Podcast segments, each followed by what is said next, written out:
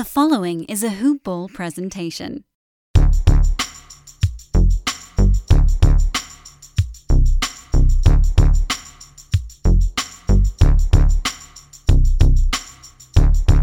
Hello and welcome to Hoop Balls DFS today. I'm your host, Mike Apatra. Here on this wonderful Wednesday, October 20th slate. We got 11 games to talk about. I'm flying so low for this card. Normally, I'd have my good buddy Dave Mankoff off on the show, but congratulations to Dave. He's just getting back from his honeymoon, newly married. So we're giving him the night off on this early season. We're gonna we're gonna let him wait in the wings for next week, where he's gonna be ready, recharged. Guy's coming back from Hawaii, Hawaii. So he's gonna need a little bit of time to get uh, get over that jet lag and get comfortable. But talking about last night's card, it's uh, it's gonna be a rough one.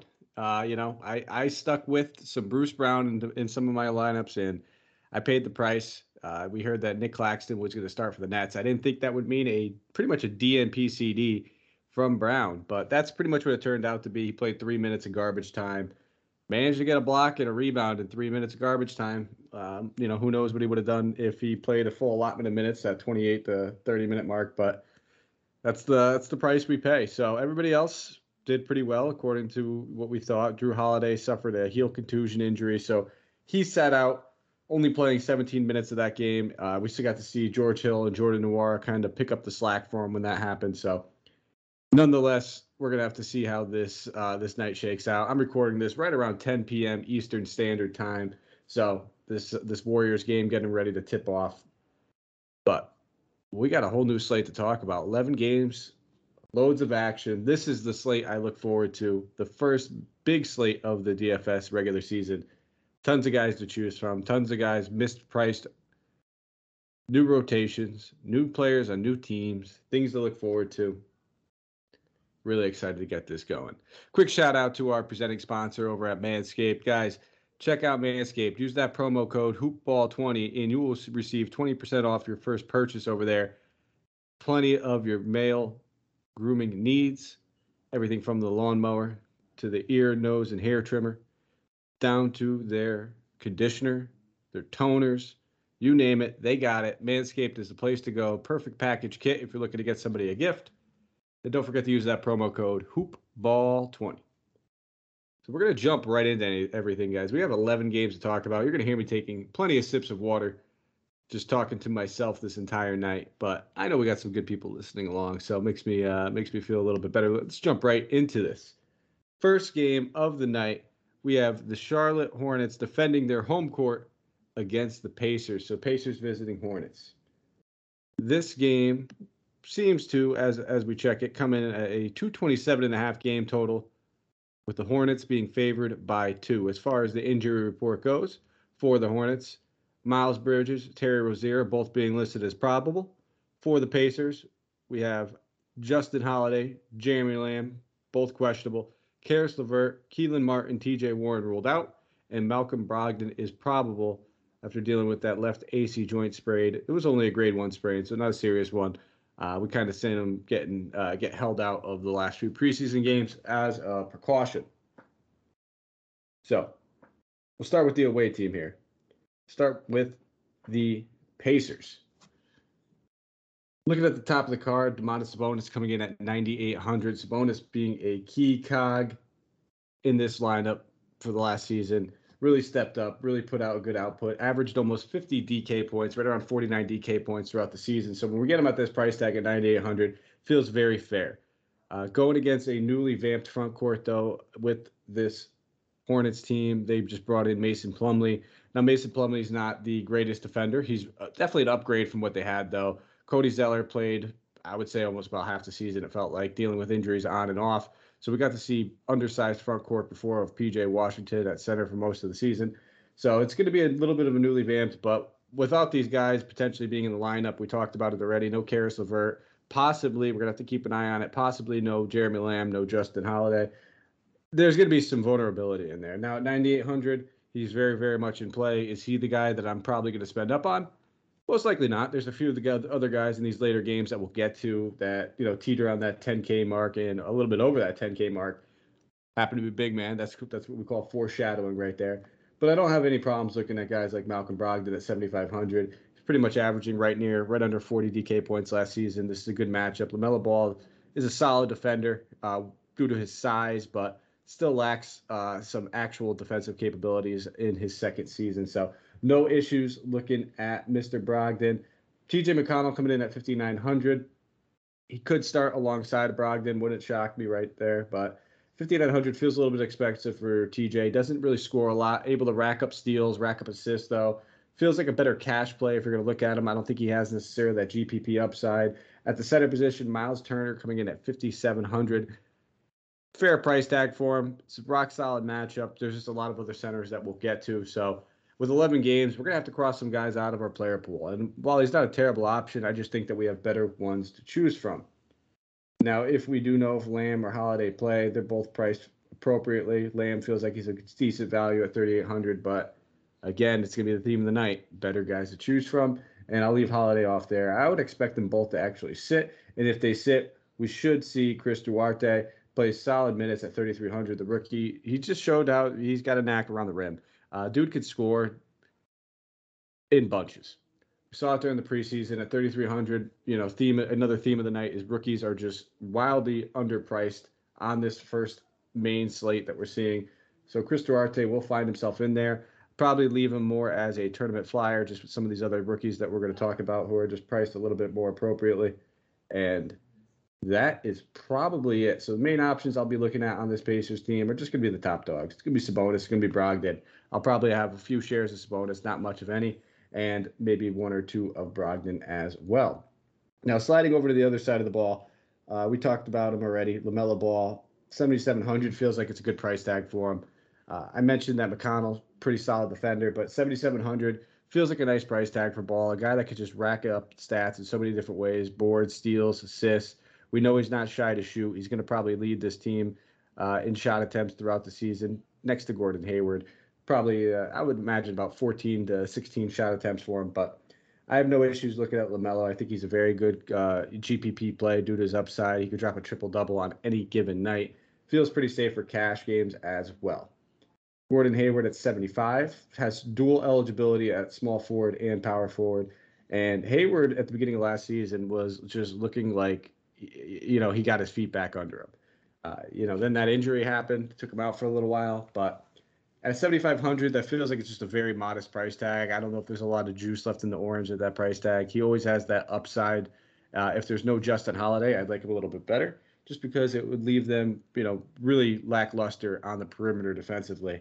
So and then uh, only other options that we really need to talk about here would be mason plumlee and then PJ Washington. Washington 6900 feels a little too expensive. Plumlee at 6K looks like looks to be a guy that would probably end up in this matchup having to go against Miles Turner's and Sabonis, having to play a full complement of minutes. So at 6K, he's in play. He's in my player pool still, but he's just not a bang smashing option. When we look at you know those assists that he was racking up last season, that was pretty much without uh, a firm point guard in that lineup.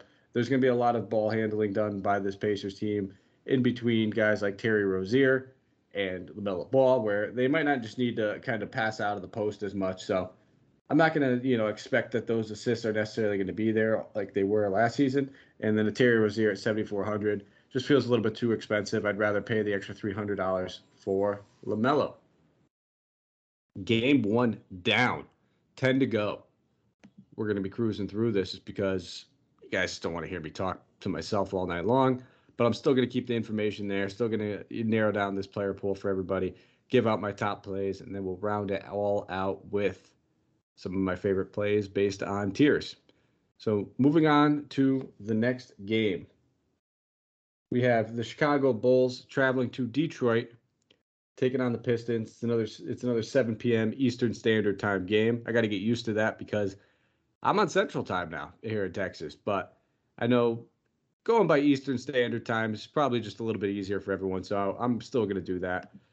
Looking at this game, looking as far as the injuries go for the Bulls, Troy Brown Jr. is questionable. Coby White has been ruled out for the Pistons. No Cade Cunningham, number one overall, no, number one overall pick.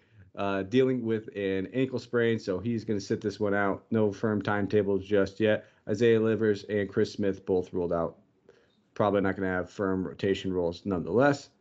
As far as the game total goes, we have a 221 and a half game total. Bulls favored by three and a half. We'll start off with the away team with the Bulls. Vucevic, Vucevic coming in at 9K. Firm, nice price tag for Vucevic. I expect the assist to take a little bit of dip now that they have a nice, actual, capable point guard in Lonzo Ball there. Uh, we kind of saw his numbers dive off the table a little bit once he came to Chicago. It wasn't the same necessarily usage that he had when he was playing with uh, Orlando, where just everything was getting funneled through him. So I don't mind that price tag. I prefer we'll get to Towns a little bit, only a couple hundred dollars more in a better matchup. I prefer I wouldn't even say a better matchup. They both have good matchups, but um, I just prefer Towns slightly more in that matchup that we'll get to. Probably be a little bit of a higher pace, a little bit higher scoring game. Zach LaVine coming in at 8,700. Zach LaVine was an absolute stud. He averaged right under 44 DK points a game last season. So 8,700 feels slightly too expensive. Uh, I feel like a lot of these top tier guards might just be a little, little over expensive. We have a couple guys that float in that mid range where, in that value tier where I like them a little bit more. So I'll probably leave Zach LaVine out there if you want to play him. Wouldn't fault you for it. The dude's an absolute stud, lightning in the bottle, can get it done. But the ball handling, again, same thing I said for uh, Vucevic.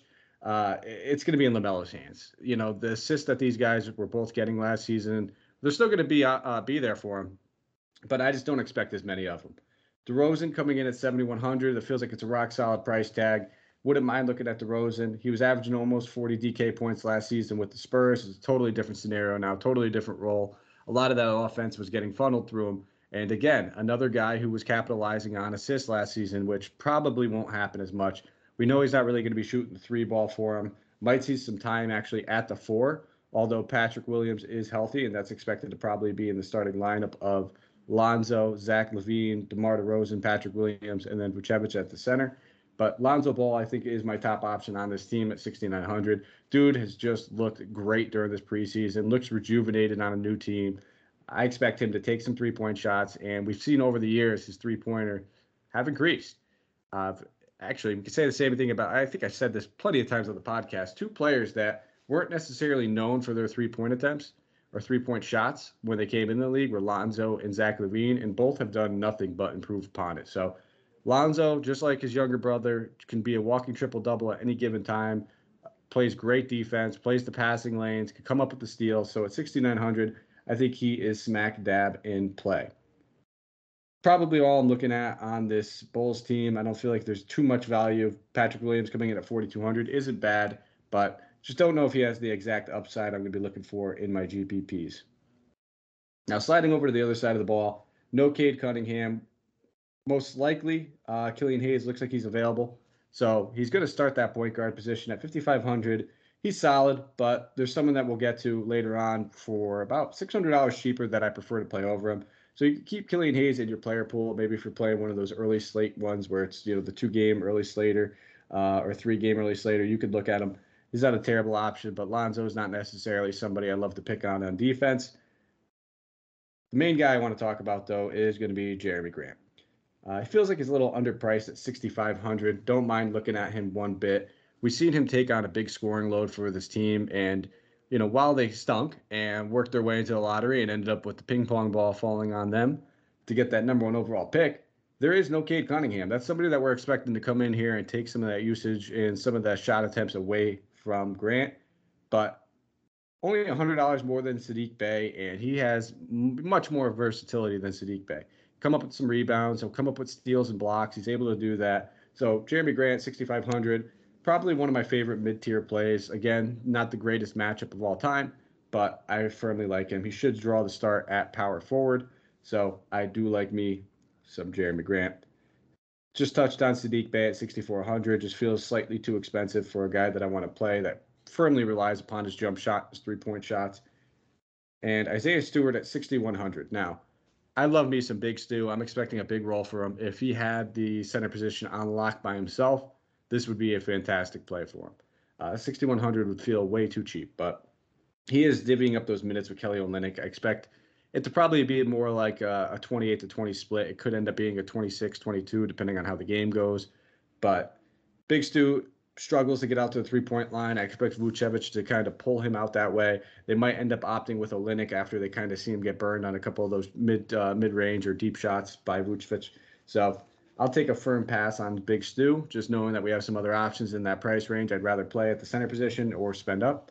So might end up coming back to bite me, but again, I have to eliminate some players. I can't keep everybody in my player pool on an 11 game slate, and it's kind of just my thought process behind it. So the only real guys I'm looking at are going to be Grant and maybe slot in a little bit of Killian Hayes here and there, but not overall, not that much of them. Moving on to the third game of the night, 6:30 Eastern, or sorry, I just did it. 7:30 Eastern Standard Time game. Boston Celtics traveling to the New York Knicks for the injury report. Celtics. Jaylen Brown is questionable. Uh, he's he was coming back from COVID, so I guess it's going to be based on uh, the conditioning of him. Al Horford has been ruled out because of the health and safety protocols.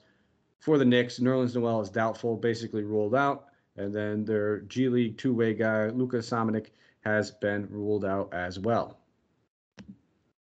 This game is coming in at a 218 and a half game total. Knicks are being favored by one point. We'll start off with the away team, the Celtics. Jayson Tatum coming in at 9,400. I'm expecting big things from Tatum. Uh, the dude just keeps, uh, you know, going up on an upward trajectory as far as talent, skill, shot attempts, everything you name it, and just gets better and better as year goes by. But we saw last season Thibodeau's defense, this Knicks defense isn't necessarily one that we want to pick on. And 9,400, again, a lot of guys we could spend up on. I don't think Tatum's the way I'm going to go with it. Am I expecting a bad game from Tatum? No, it's Jayson Tatum. He's he's an amazing young player. So I just don't think that necessarily this has that 55 to 60 point upside written on it. And at 9400, you're basically looking for 50 plus in here. So I'll pass on him. Jaylen Brown, 8100, a dude that hasn't practiced in a little while because of COVID. So probably going to take a firm pass on him. So honestly, the only real guys I'm really going to be looking at on this uh, Boston team would be Marcus Smart at 6,400, just because now that he's firmly playing that point guard position, he's going to share and you know divvy out a little bit to Schroeder. But Marcus Smart has the ability to grab rebounds and get steals and bunches. Not known for his scoring, so I'll keep him in play though at 6,400. I kind of like that price tag. It feels very fair. But the main guy is going to be Robert Williams at 5,100. That's a fantastic value for him. Robert Williams is everybody's favorite breakout just a great point per minute and DK point per minute producer, able to rack up defensive stats and rebounds, has a nice little touch around the rim, does make some mistakes on defense here and there, but at 5,100 with no Al Horford, he's going to be firmly expected to hold down that center position. Could find himself in foul trouble if he ends up going against Julius Randle a lot, but we'll have to see how that works. And I'm willing to take the gamble at 5,100 for him. Not a lot of bodies that they can really throw in there. They have Hernangomez, they have Enes Kanter but they're going to need Robert Williams and his defensive ability against this front court. So sign me up for some Robert Williams. And that's it. I'm not going to go dumpster diving with any of these other guys. No Payton Pritchards, no Enes Kanter, none of that. As for the Knicks, not a lot of people I want to play. Uh, there's a lot of games that we could talk about. A few of them have better totals. So I'll probably take a pass on a lot of these Knick guys. Julius Randle at 8,800 it's a good matchup against this front court. So I, I wouldn't mind taking a look at him at 8,800. That's a good price tag for Randle. But with Kemba Walker in town now, you know, a lot of these assists that we were seeing from Randle might start to fall off the table. Mitchell Robinson's probably going to start at that center position. He can grab some boards. I wouldn't expect a whole lot of minute, minutes from Mitchell uh, Mitchell Robinson. He's got a fair price tag at, at, the same price at Williams, so I just prefer Williams over him. They talked about it. Uh, Mitchell Robinson said it after that game, preseason game, that he was tired. He was winded he was gassed. And now this is an actual game where he's going to see uh, actual NBA stars, not just NBA talent. So I'll take a pass on Mitchell Robinson in this one. And then if you needed, I guess, uh, a modest play, you might be able to look at somebody like Alec Burks at 4,400, just a you know lightning in the bottle type GPP play who can just get scoring done in bunches. And at 4,400, it's a rock solid price tag, but I'll probably take a pass with everybody healthy at the moment. We're gonna have to see some uh, some people go down, whether it's you know Fournier or Kemba Walker, once one of these guys gets hurt, he'll be an excellent option for us to look at. Moving on to the next 7:30 Eastern Standard Time game. We have the Washington Wizards traveling to Toronto, taking on the Raptors. This game has a 218 and a half game total. Raptors favored by two and a half points in this one. For the injury report, Chris Boucher is questionable. Pascal Siakam and Yuta Watanabe is are ruled out. For the Wizards, Thomas Bryant, Rui Hachimura, and Cassius Winston all ruled out. Rui Hachimura not currently with the team. So we got some value to talk about here, but we'll start at the top. Bradley Beal, 9,500 for the away team for the Wizards. 9,500 is a little bit pricey for Beal, but we know this dude is going to lead the team in shot attempts. He'll lead the team in scoring.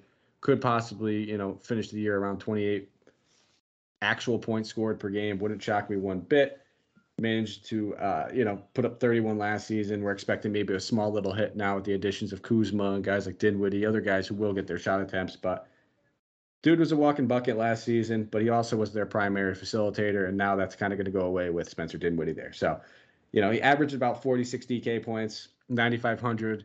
We're going to need about 50 from him in GPPs and probably even in cash game to really feel confident with all this value out there. So I'll probably take a pass on him, although he's a fantastic player. Don't get me wrong.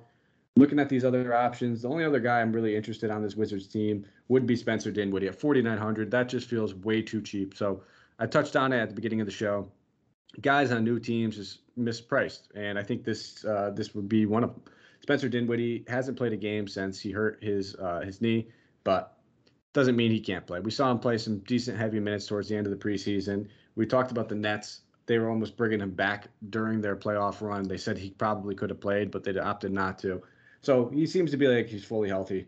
And there's no real good defenders right now at that point guard position on this team. Fred Van VanVleet, a little undersized. Goran Dragic is beyond his age at this point. So I don't mind taking some shots at Spencer Dinwiddie. In fact, he's one of my favorite value plays on the slate at 4,900.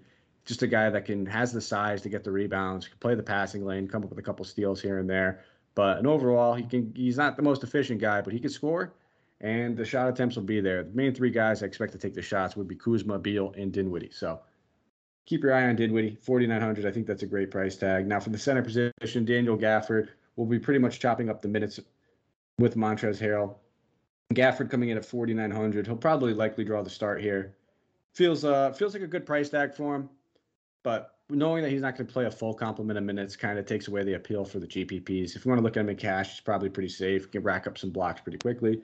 And then Montrezl Harrell coming in at 3,700. That feels like it's a great price tag for him. Now, we don't know how this even split of minutes will exactly look. If it will be even, if it will be a 28 20, 24 24. Neither one of these guys figures to play the power forward position very much. So they're probably going to have to chop up the center position down the middle or fairly close to it. But at 3,700, we could definitely look at him as a value play. Some better value plays, I think, out there, but we've seen him rack up some. You know, could he get 17 and 8 in 24 minutes? Absolutely. And at 3,700, that's a great price tag for him. I'm not expecting 17 and 8, but we've seen it time and time again that he could do it. So I'm not going to rule it out either. Kyle Kuzma at 5,100 talked about Dinwiddie being a good value. Kuzma's only $200 more. And for the shot attempts and for the volume that he's going to get, he's very, very much in play. If anybody has the toughest matchup, though, it's going to be him. He'll probably see a fair amount of Scottie Barnes and OG. Both those guys are excellent defenders. So not necessarily necessarily guys I want to pick on. And Kuzma, you know, not necessarily the most efficient guy as well, but the shot attempts will be there for him. He'll probably average anywhere between six and seven rebounds on the season. So I'm going to keep him in my player pool for now. And if I happen to round out and finish off on him, and if I'm maybe if I'm from not playing Dinwiddie in that lineup, I might look his way as a little bit of a hedge. Otherwise, I prefer Dinwiddie over him ever so slightly. On to the Raptors, one of my favorite players. Oof, favorite. Let's get the drink of water in there. So, talking too quick, too fast, too much. And now we got the sip. That's why it's always good to have somebody else on here. But, you know, shout out to Dave getting married again. Get to take a breath, a deep breath. I know Santino is probably going to listen to this and shoot me a text and say, dude, just breathe. I couldn't stand hearing you like that. Uh, but Fred VanVleet coming in at 7,500, excellent play. Going against his Washington team. This should Washington plays pretty quick. Uh, Dinwiddie, yes, he's six six. He's uh, got the size, but he's not that great of a defender. I'm not too worried about that. VanVleet should lead this team in scoring now, and I absolutely love him on this slate. So 7,500, no Kyle Lowry, no Pascal Siakam. Look for Freddie to have the highest usage on the team, and this feels like it could be a 20 and 10 type game for for Freddie chipping a couple rebounds, chipping a couple steals, all of a sudden we're looking at 40 DK points, which is actually what he averaged last season. So couple that with the fact that he's going to lead this team in usage and side me up for some Fred Van VanVleet. OG coming at 6,100 would probably be one of the other guys I'm looking at. For everything I just said about Freddie's usage being up, we're going to see OG take a spike in usage this year as well, especially with no Siakam in there. The Kyle Lowry go on. They're going to need him to really step up and get it done on the offensive end. We've seen time and time again he can chip in the rebounds, he'll chip in the steals. And towards the end of last season, we saw him put together a nice run of about 36, 38, and 42 DK points. So at 6,100, I think OG is an excellent play. I like both of these guys. I'll keep both of them in my player pool for now. And then the only other option I'm really looking at on this team would be the rookie, Scottie Barnes. He's just, again, I talked about it. Rookies are just too cheap right now. So if you want to look at Scottie Barnes, we don't know exactly what his rotation and or what his role in this rotation is going to be. He should draw the start in this one. He should play, I would say, about 28 minutes, 26 minutes, and at 3,400, just feels a little too cheap for him. Uh, I'll probably end up wanting to lean a little bit more stars and scrubs just because of all the value that's available. But I've talked about a few guys in that mid tier who I think are very, very good options that we can look at as well. Moving on to the 8 p.m. Eastern Standard Time game, we got the Cleveland Cavaliers traveling to Memphis, taking on the Grizzlies. For the Cavs, Dean Wade's doubtful. Dylan Windler has been ruled out. And for the Grizzlies, just Dillon Brooks. Uh, he's going to be out the next two to three weeks after he had to get hand surgery. Memphis's injury staff and PR is terrible because I don't ever remember hearing about a hand injury during preseason. I think it was a hamstring that we were, uh, you know, maybe it was a typo on their part, I guess. But this game's coming in at a 216 and a half game total, Memphis being favored by seven. We will start off with the Cavaliers. Jarrett Allen, at the center position, 6,500. Firmly in play. It's just we don't know what's going to happen with this front court. We we have a good idea that Mobley and Jarrett Allen will start, but they did make that addition of Lauri Markkanen. They still have Kevin Love. So as of right now, I'm probably going to stay away from this front court. I think Jarrett Allen's very safe. Feels like a little bit more cash play than he does uh, necessarily, uh, you know, GPP. He could get it done in GPP. He's not the most efficient, or uh, he's a very efficient scorer, but he's not going to take a ton of shot attempts here. Mobley at the power forward position, he's the one guy that I might have some love for on this Cavs team at 4,500. Again, it's a little risky. We don't necessarily know his role. We saw him playing big minutes in the preseason, but that was the preseason. You know, games where Kev- Kevin Love wasn't really playing. Now, we don't know what it's going to look like. 4,500. I talked about it. Rookies are very, very underpriced, and there's a few other rookies I like. I feel a little bit safer as far as their roles go. So I'll probably leave him out of the rotation and leave him out of this for now. But if you want to take a look at him, wouldn't fault you there. Then Garland and Sexton just feel too priced appropriately. Sexton coming in at 8,300, Garland coming in at 76. I mean, honestly, uh, point per dollar, I would just much prefer to play guys like Dinwiddie and VanVleet over both these guys in that last game. So I'll probably take a hard pass on both of them as well. Looking at this Memphis team, Ja Morant coming in at 9,100, the most expensive person in this game. It's going to be a hard pass for me on Ja Morant. Only averaged 38 DK points last season, and now they're charging 9,100 for him. In his third year, expected to take a small boost, but just doesn't do enough for me at that price tag. I think you're going to be left there holding the bag if you pay 9100 for Morant. So I will take a hard pass on him. Jaren Jackson Jr., one of my favorite players in the NBA, finally healthy, 5900. He's definitely in play. They're going to need size going against this big front court. We talked about it, Jarrett Allen, Mobley, Kevin Love, and then on top of it, Lauri Markkanen. So it leaves room for Jaren Jackson to see a full complement of minutes. In the 5900, he can get it done. He shoots, not the greatest rebounder just yet, and I think that's mostly because he plays so far away from the basket. Takes a lot of knock on it for his rebounds, but you got to pick. If you're going to be that far away from the basket, you're not going to get that many rebounds. So 5900, I'll take a pass. I'm sorry, very much in play, but I'll probably end up taking a pass, uh, just because this game is very under appealing in general for me. Steven Adams, good solid value at 4700. I would expect anywhere between 28 to 30 minutes for Steven Adams. He looked like he was rebounding the ball very well in preseason. Coming off of a down year, gets this feels like it's a good bounce back year for Steven Adams. At a 4,700, feels like he's a good solid cash play if you're looking for a center. Only other guy I think really worth talking about would be Desmond Bane at 3,200. Just a great value. Uh, dude's way too cheap. Probably going to start at the two. Lights out shooter. Is he going to have the usage he had in summer league and preseason? No. Uh, I mean, there's other guys like Jaren Jackson and Ja Morant there now, but they're going to rely on this guy. He's a sharpshooter. And could he score you 15, 16 actual points, chipping some rebounds, chipping an assist and a steal? Absolutely. The 15, 16 points would almost pay off that salary alone. And then any ancillary stats are just icing on the cake.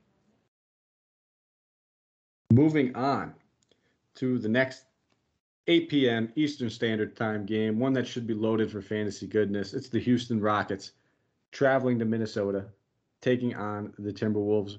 Really excited about this game for DFS and for fantasy purposes. 227 and a half game total, one of the higher game totals on the slate.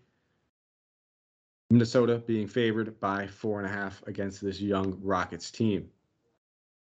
For the Rockets, Danuel House is questionable for personal reasons. Garrison Matthews not with the team. He is ruled out.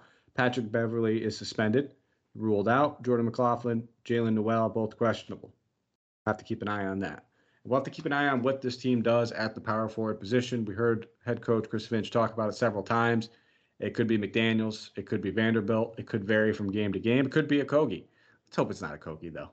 Very underwhelming player who just very unsexy for fantasy. Nothing, nothing really happens when he starts. You know, nothing really happens when he gets the minutes. So he's not a guy, even if he draws a start, we're going to be taking a look at for DFS regardless. But we'll start with the away team. This Houston Rockets team's got a lot of options and a lot of plays we could look at. Christian Wood coming in at 8K should be playing primarily at the power forward position this season. He talked about it, and that just means it's going to free him up. Uh, won't be banging out with as many big men down low. We've seen guys like Anthony Davis say that they don't want to play center because they take too many bumps and bruises. And this dude's going to play power forward for the majority of the season.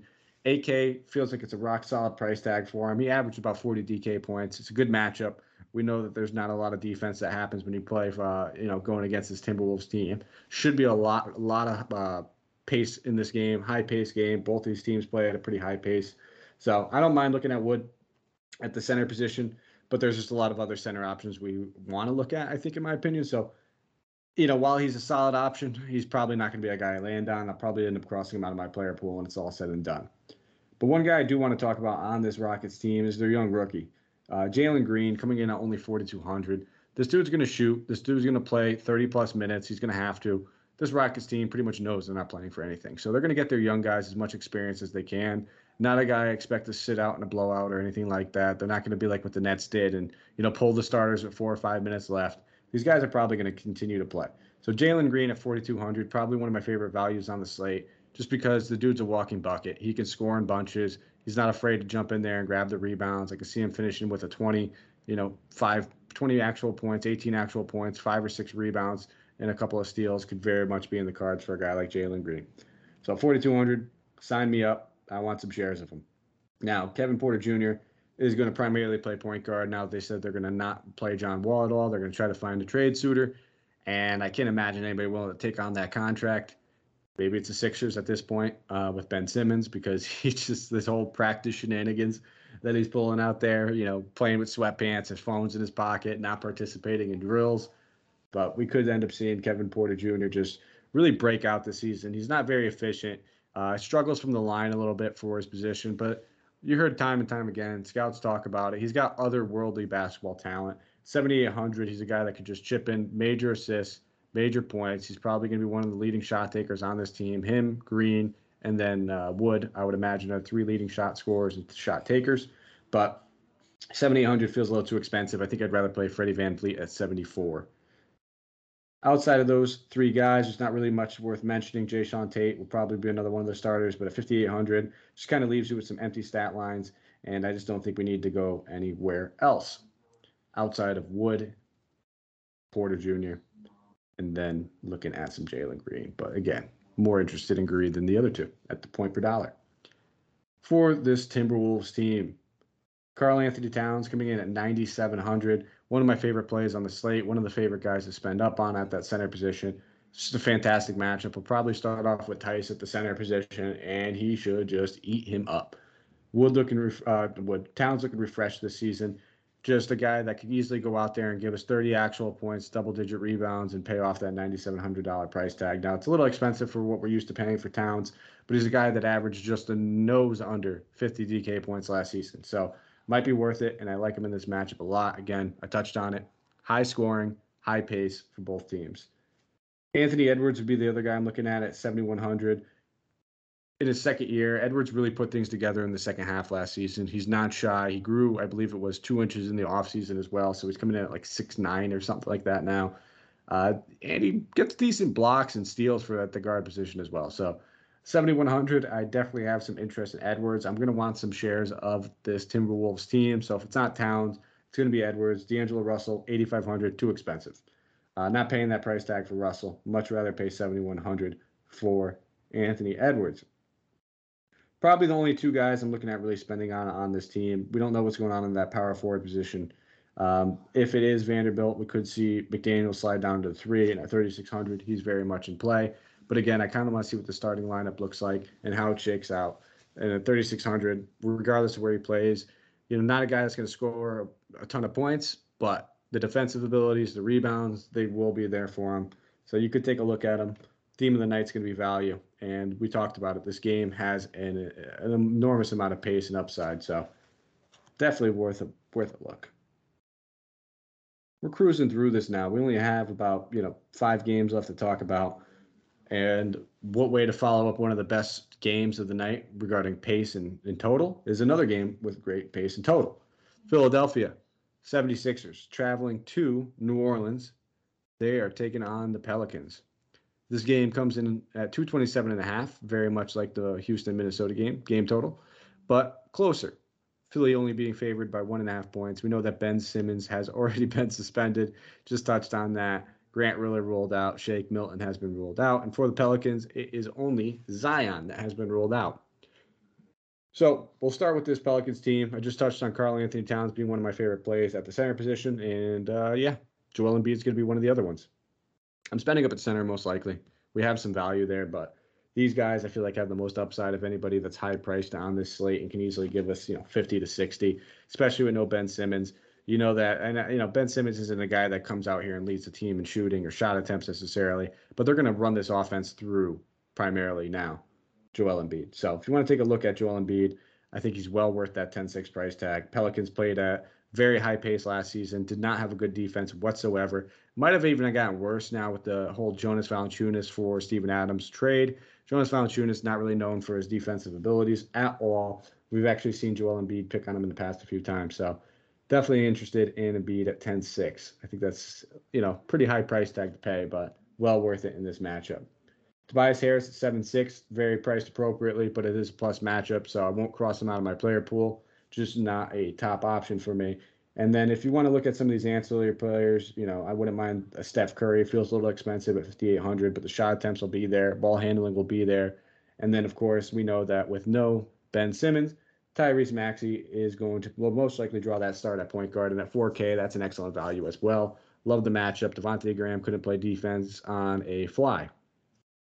Now, Maxey, we've seen him have those big games here and there and this very well could be one of them. So 4K, keep him in your player pool. He's one of those options in that Jalen Green territory, and we'll get to some other guys that are just too cheap.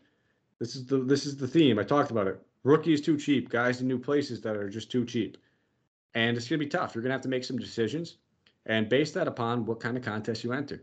You know, if you're entering GPPs, go with the guys that you think are gonna be lower owned because they're all in great matchups. They're all in great situations mix and match if you build multiple lineups. And if you go with cash, go with the secure guys that we know.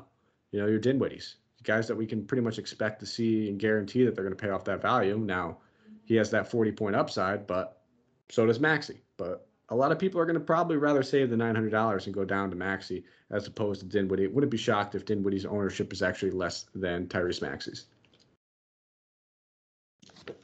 Quick sip of water before we move on to the Pelicans side of the ball looking at this Pelicans team, I have a little interest in him, mostly Brandon Ingram at 7,700. We know a lot of this uh, offense and usage is going to flow through him. Devontae Graham has looked absolutely terrible so far in the preseason. With no Zion, they're going to need all that they can get from him. Nickeil Alexander Walker is expected to take a big, big bump in offense and increase in minutes this season. Uh, it remains to be seen whether or not he's going to start or come off the bench. We don't quite know just yet. We'll probably have that news fairly close to tip off either way, I think 6600 is just a little too expensive. Uh, you're kind of paying for that said, you know, minutes roll, minutes and roll increase. And with all the value we have available, I'm I'm trying to get value at all positions to spend up on these centers and spend up at other positions that I want to. And if I uh, pay for guys like Nickeil Alexander Walker, it's going to be a lot tougher. That's probably all I'm really looking at, to be honest. You could look at a guy like Naji Marshall, who I expect to draw the start. He won't have high ownership. 5,300 feels a little too expensive. He could chip in rebounds and steals pretty quickly. He's got a great knack for the ball around the rim.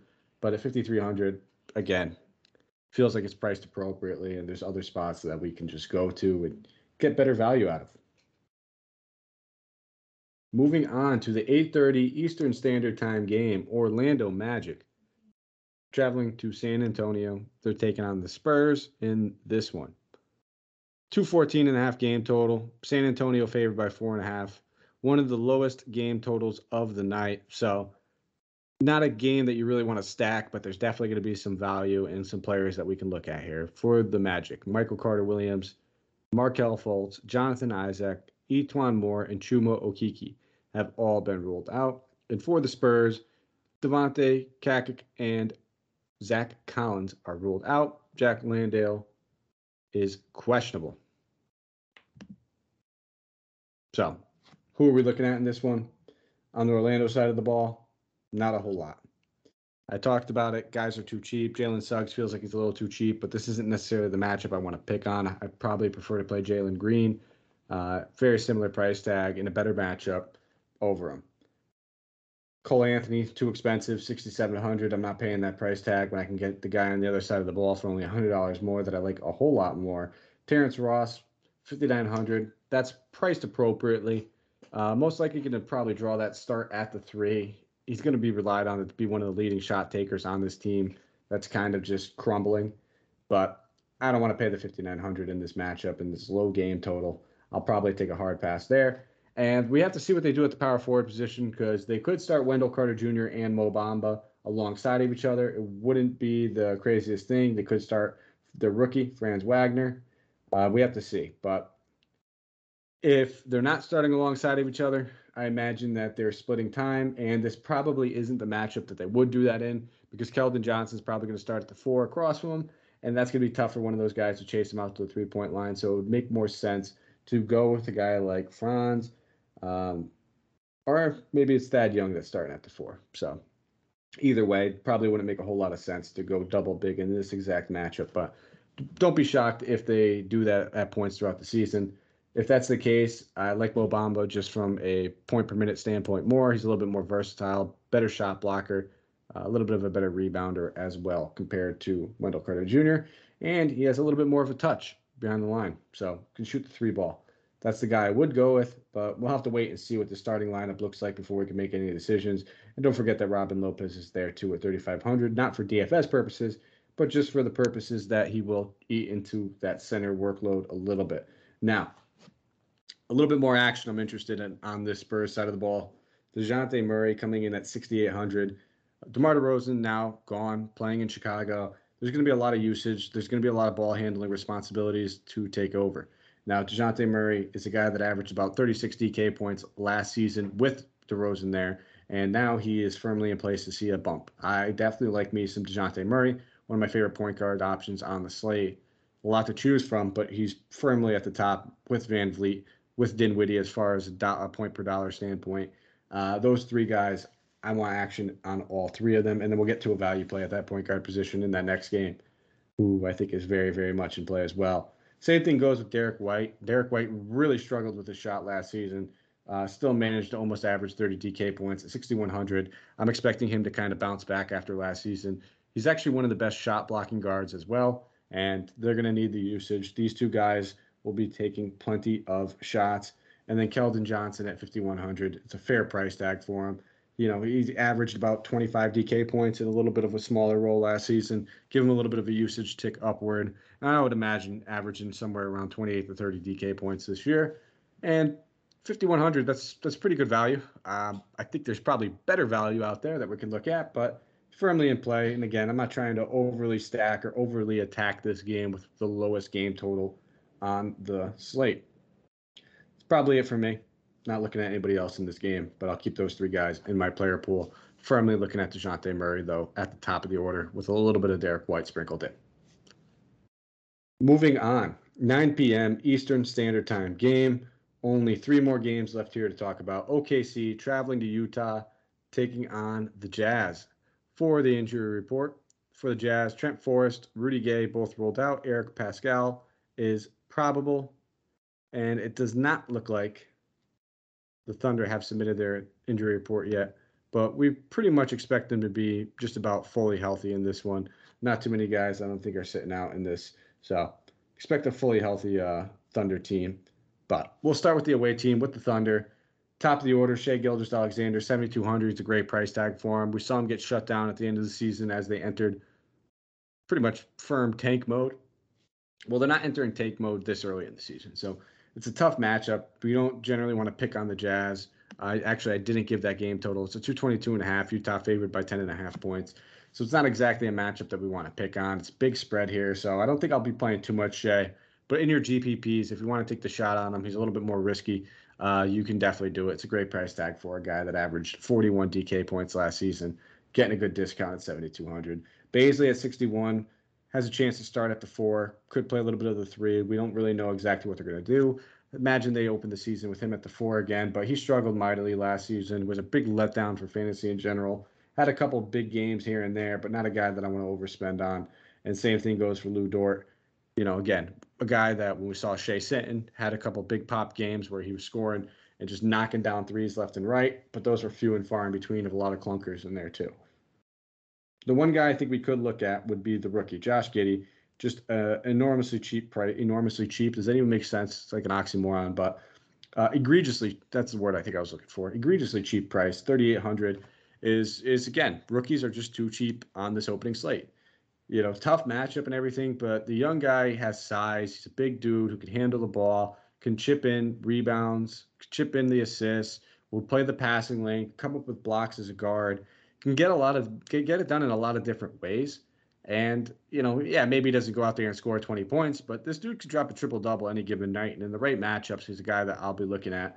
At 3,800, I don't love the matchup. I just love the player and I love the price tag. So I'm keeping in my player pool. Small forward eligible, even though he plays point guard. And we know that small forward position could sometimes be a pain to fill.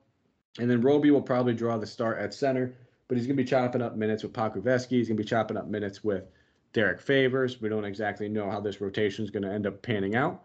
All three of these guys have a little bit of upside, but for now, going against Rudy Gobert, it's not the matchup you want to target them in anyway so I will take a firm pass. On the other side of the ball, Donovan Mitchell, too expensive at 9,600. We touched on a few other guys. Towns only $100 more. I prefer him. It's a great matchup for these guys, but just too expensive. I'd rather pay down at 80, 8,200 for Rudy Gobert, guy who averaged almost 40 DK points last season and should be able to eat and kind of just have his way with this team. It wouldn't surprise me if Rudy ends up having somewhat of like a 16, 17 rebound game here. Chip that in with 15, 17 actual points he always gets his blocks, and all of a sudden you're looking at 40 plus DK points. So sign me up for some Rudy Gobert, and he's probably the only option I'm really looking at on this Jazz team. I'll take a hard pass on Conley. It's a good matchup, but we have better point guards, and I already touched on a whole lot of them.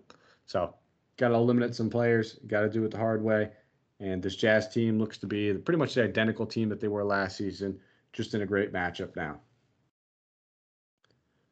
Two games left on the night, both of them 10 p.m. Eastern Standard Time games. We're going to start with a rematch of the Western Conference Finals. Denver Nuggets traveling to Phoenix, taking on the Suns. This game is coming in at a 224 and a half game total. So one of the higher game totals on the night looks like it is going to be the is that the sixth highest out of 11, fifth highest out of so right right there in the middle.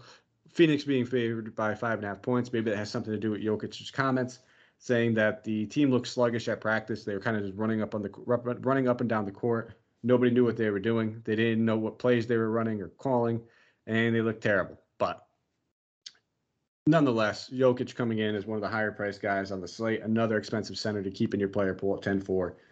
Now, I, I think Denver will struggle in this matchup. We're going to have to see.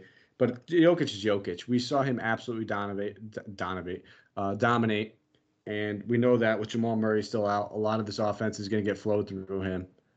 10 4. He had a couple, I think he had a 32 and 20 game with assists, uh, 20 rebounds, 32 points with a good amount of assists during the playoff games. He had another one where it was like 30 plus and almost a triple double. It was like 13 and 9 or something.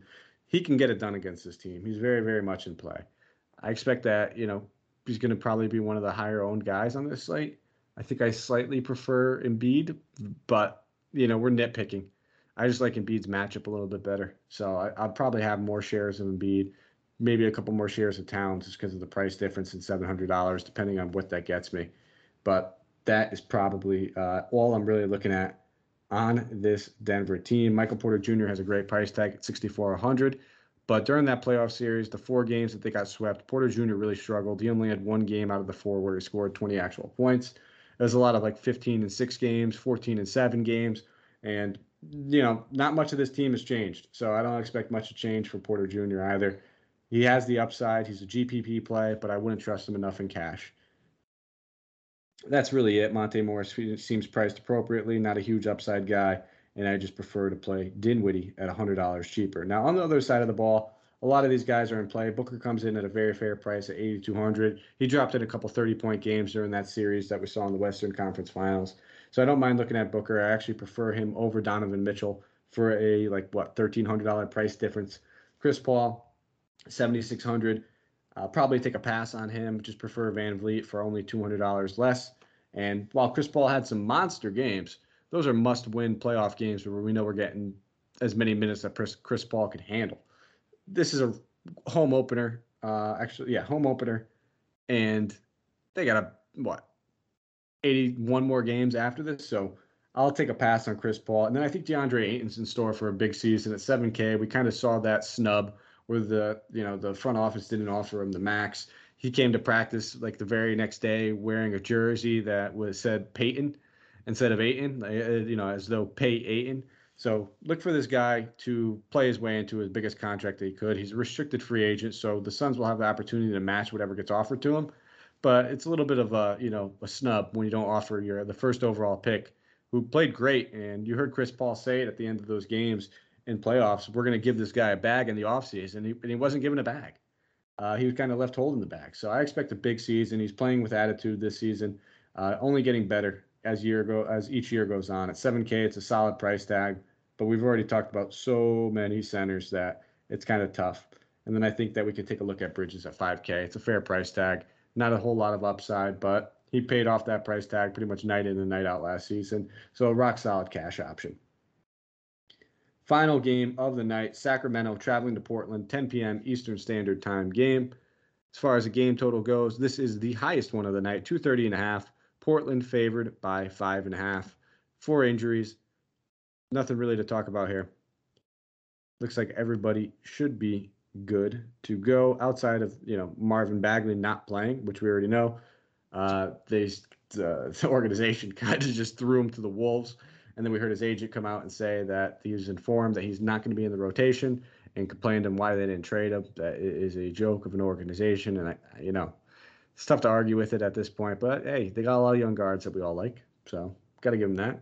Tony Snell, he's the one guy on the Trailblazers that has been rolled out. We'll start off with Sacramento here. De'Aaron Fox, 9,300, just feels a little too expensive. Very similar to Donovan Mitchell, where I just think there's guys that are a little cheaper. Love the player, love the matchup. I just don't love the price tag. Not paying 7400 for Harrison Barnes. Buddy Hield, we don't exactly know what his whole role is going to be. If he comes off the bench, if he starts.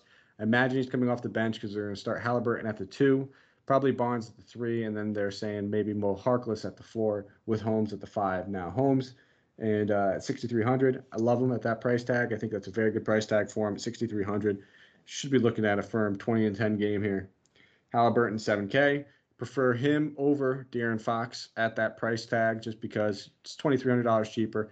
This guy has, you know, probably 30 to 35 DK points written all over him. Should see starters level minutes and just a discount. That's probably all I'm really going to be looking at over here on this team. You're not going to be going to Mo Harkless at 4,600. I think that's just a little bit too expensive. And Davion Mitchell, for as good as this guy's going to be and the promising future that he has, 3,600 is way too cheap he just doesn't have the same role as some of those other guys like Giddey and Jalen Green. For Portland, Damian Lillard coming in as the third highest priced guy on the slate at 10 1. If you want to spend up at the guard position and spend all your money, this is the way to do it. I just prefer to play those centers that we talked about over him, just like him a little bit more. Uh, talking about Karl-Anthony Towns, Nikola Jokic, and Joel Embiid. So he's definitely in play, but again, point per dollar, I'd rather go down to CJ McCollum at 7,200. Shooting guards have owned the Kings for the past like three or four seasons. Now maybe that changes with Davion Mitchell and Tyrese Halliburton, but I imagine Mitchell being their best actual defender as a rookie would probably see more time on Lillard. If they're, if I'm just going to go out there and guess, uh, if they, you know, while he's on the court, if they do play minutes alongside of him, but who knows? They might run a three guard lineup. Halliburton, a little bit bigger than Mitchell, might end up playing at the three, and then Mitchell sees McCollum. Either way, I think McCollum is the better point per dollar play than Lillard in this one. 7,200, way too cheap for a guy that almost averaged 40 DK points last season. Nurkic, excellent play at 7K, but throw him in that center pool with about 15 other names that I really, really like. Now, Ayton, same price tag. If I had to pick one of those two guys, it would probably be Ayton. Played really well against Jokic last uh, last series. So, Sticky has a little bit more upside, and we don't know exactly what they're going to do with Nurkic's minutes. They might continue to limit him. And if he's not playing more than 30 minutes, it's kind of hard to pay that 7K. Pay it off the price tag, but they brought in Larry Nance Jr., who's probably going to see some time at the at the four and the five, and then they also brought in Cody Zeller. While he stinks, he's going to play a couple minutes here and there. That's probably all I'm really looking at. You can always look at Covington. Not a whole lot of upside, especially in the scoring department. But 5,200 is a rock solid price tag for a guy that can knock down threes if the shot's fall falling, get you rebounds, and then just pile on the steals and blocks. One of the best defenders, and I think, in the league. And that's it. That brings us home. I tried to motor on through that by myself. It was 11 games to talk about, though, so it did take a little bit of time, just under an hour. So we will get to the player tier segment now. At the top tier, Karl-Anthony Towns, I think at uh, 9,700. Absolutely love him. Touched on those other centers. It's going to be hard to choose, but mix and match whatever whatever you're feeling depending on maybe you're playing edwards so you go Embiid or Jokic. Maybe uh, you know you're playing Tobias Harris and you go Towns or you know mix and match try to try to give yourself you know hedge your bet give yourself the highest possibility to score the highest lineup if you're playing the GPPs you're trying to get first take home that gold get that gold house get the gold go- uh, doormat. But mid tier a lot of guys to choose from here but I'm going to go with Freddie VanVleet uh, I just love that new role that he's going to be in. Love the usage he's going to have. If I had to go with one other person, it would probably be Dejounte Murray and that mid tier. And as a value play, tons of guys we could go with, but I touched on him. Spencer Dinwiddie at 4,900. I think that's just way too cheap for this guy. I imagine he's going to be priced closer to 6K uh, after a few games go. And if you need somebody a little bit cheaper, maybe go Jalen Green at 42. Way too cheap for the young rookie. And that's it. That's 11 games. That's my player tiers. That is all we have. Thank you guys for listening. We will be back tomorrow for that Thursday slate. I'll be back on. Can't wait to get after it, crush it. Nice little bounce back night for us after opening night. So, thank you guys for listening. Let's go out there. Let's crush some GPPs.